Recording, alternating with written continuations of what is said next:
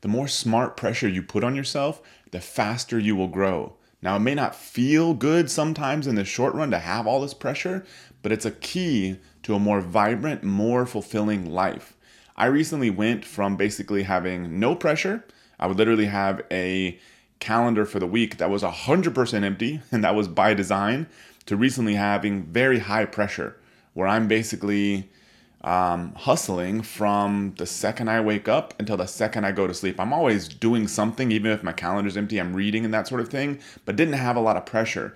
I recently piled this pressure on myself intentionally because there's a big result that I'm obsessed with, which is producing huge success while feeling incredibly fulfilled in the process. And for me, that fulfillment comes from finding a way to help good, driven, bright people get to the next stage of growth. Because I believe when I do that, there's a ripple effect. I've seen it. We've had students over in Romania, for example, that have built million dollar businesses, and then they started changing the lives of communities over there. So that's why I'm here. And I realized by having not enough pressure on myself, I wasn't making the kind of impact that I wanted to make. So I intentionally started piling some of this pressure on myself. We've got our mastermind that we're leading with seven figure entrepreneurs. Uh, also, taking on multiple clients recently that have paid tens of thousands of dollars to help them grow their sales on Shopify. Most of them are primarily on Amazon. Ramping up our social media, which is part of this podcast. We're also going from posting basically zero on social media. Then we went to 20 posts a day. Then we went to 40 posts a day. Now we're at about 60 posts a day across all of our accounts. And the next target is 100 posts a day. That basically started two weeks ago from zero to 100 posts a day that we should be at by the middle of next week or so. So, why the heck do all this stuff? You know, I remember back in the day, a friend and I had the idea, like I started running and stuff. My cardio was terrible in college. All I did was lift weights. I was all beefed up, couldn't run two laps on the track without feeling like I was to collapse. And I decided that I wanted to get better cardio. Kind of a whole nother story, but you know, I was in my early 20s. I was thinking about joining the military, never ended up doing, kind of went down the business route. Uh, but I decided I wanted to build up my endurance. And so I set the goal of running a marathon from not even being able to run two laps to being able to run a marathon. And so I didn't do like me and my friend, we basically uh, sprinted the first half of the marathon, very competitive. And then I hit that wall the second half. So the first half was very good, second half, not very good. But the interesting part about having all that pressure was then I had the confidence, like still to this day, I'm like, okay, if a car breaks down on the side of the road that I'm in, I can just put on the shoes and start running and, you know, make it 20, 30 miles or so, which will get you to safety just about anywhere. So that level of confidence, same thing at the same time.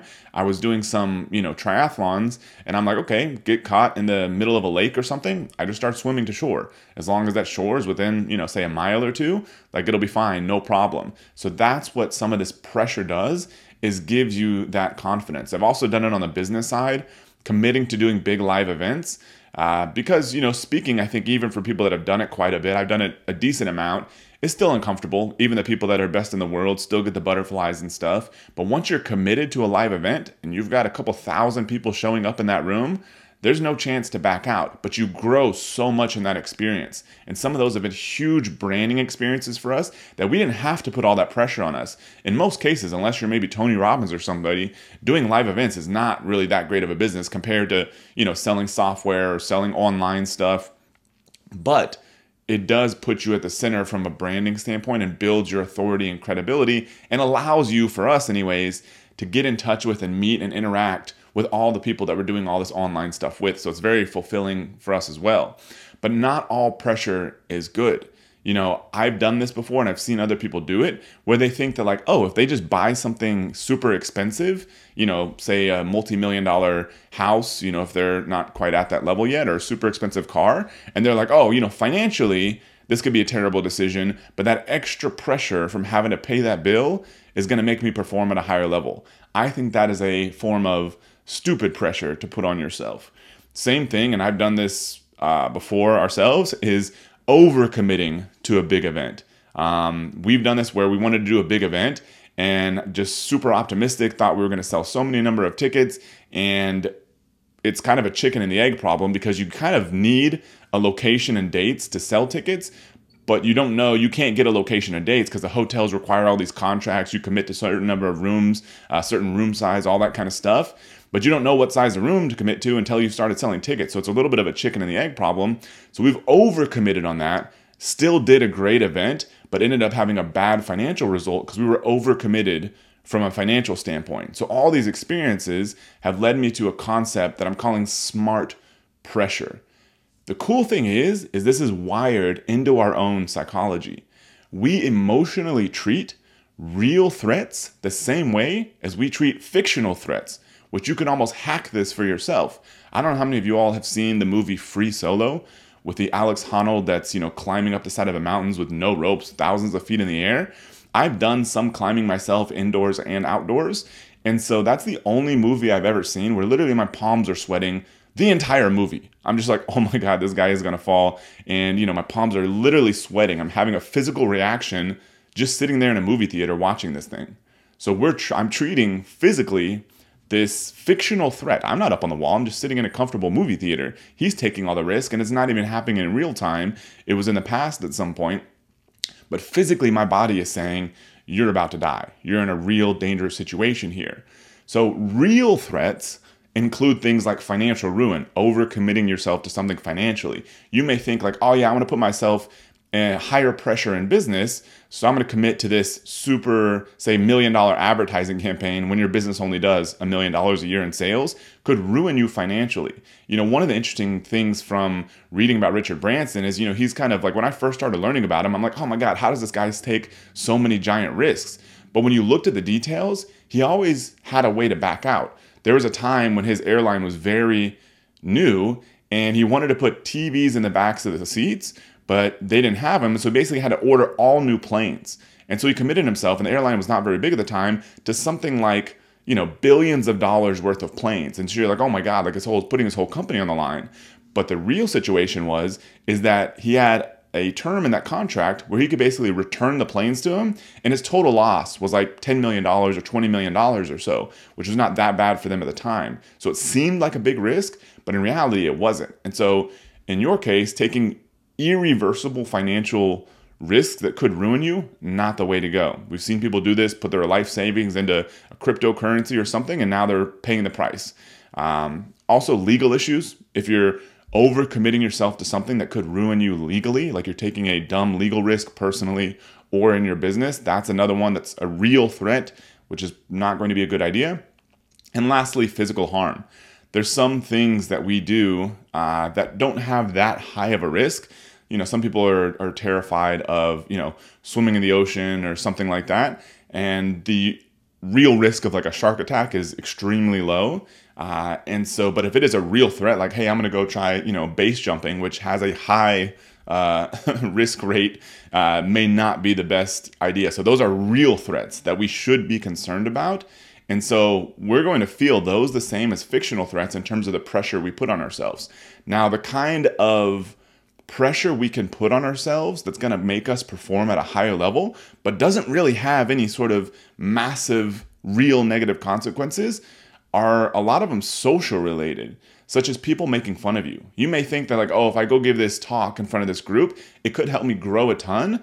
And but the biggest thing that's going to happen is like a few people in the room are going to be like, "Well, that was terrible and embarrassing," and nobody's going to care after that. But you personally feel like the whole world's going to end. That's good pressure because the real consequences are next to nothing. Another thing, friends and family talking bad about you. You know, if you say are um, a six-figure earner at your job and you go invest ten grand in a business you know, maybe your friends and family be like, oh, you idiot, I can't believe, you know, you bought that course or you tried that business, that was never gonna work, all that negativity around you. But from a financial standpoint, you can totally handle it. So who gives a crap if your friends and family that you probably shouldn't be hanging out with anyways talk bad about you? when you could have had the potential to make, say, millions of dollars and change your life forever and be able to work on your own schedule and all that sort of good stuff. And the maximum risk was a few thousand dollars. That's another fictional threat, depending on your financial situation. And the big category of these is, is failure. A lot of times we fear failure as though it's going to be physically life threatening when it's not. So if you feel stuck, pile on the smart pressure. Commit yourself to something that maybe you've been thinking about that doesn't, that feels intense, but when you really think rationally about it, the potential cost is not that high. Uh, add more to your schedule than you think you can handle, you can always peel it back. I know a lot of times it feels like, oh, I'm too busy, I'm too stressed. See what that feels like. Add more to your schedule, commit to more than you can, as long as it's stuff you can always pull back. Another big one is try to move faster. Uh, Peter Thiel, the one of the most famous uh, venture capital investors, early investor in Facebook, said that if you have a 10 year plan of how to get somewhere, you should ask, why can't you do this in six months? If you have a 10 year plan of how to get somewhere, why can't you do this in six months? I find most people move way too slow. They almost laugh sometimes when they hear me say, oh, yeah, I know this thing will take a month. I'm like, why can't we do it by tomorrow? Like, it doesn't have to be perfect. And so I find that sense of urgency and speed is very characteristic of a lot of entrepreneurs that we like and respect and have produced incredible results. So try to move faster. Worst case, it doesn't work out. It's not the end of the world.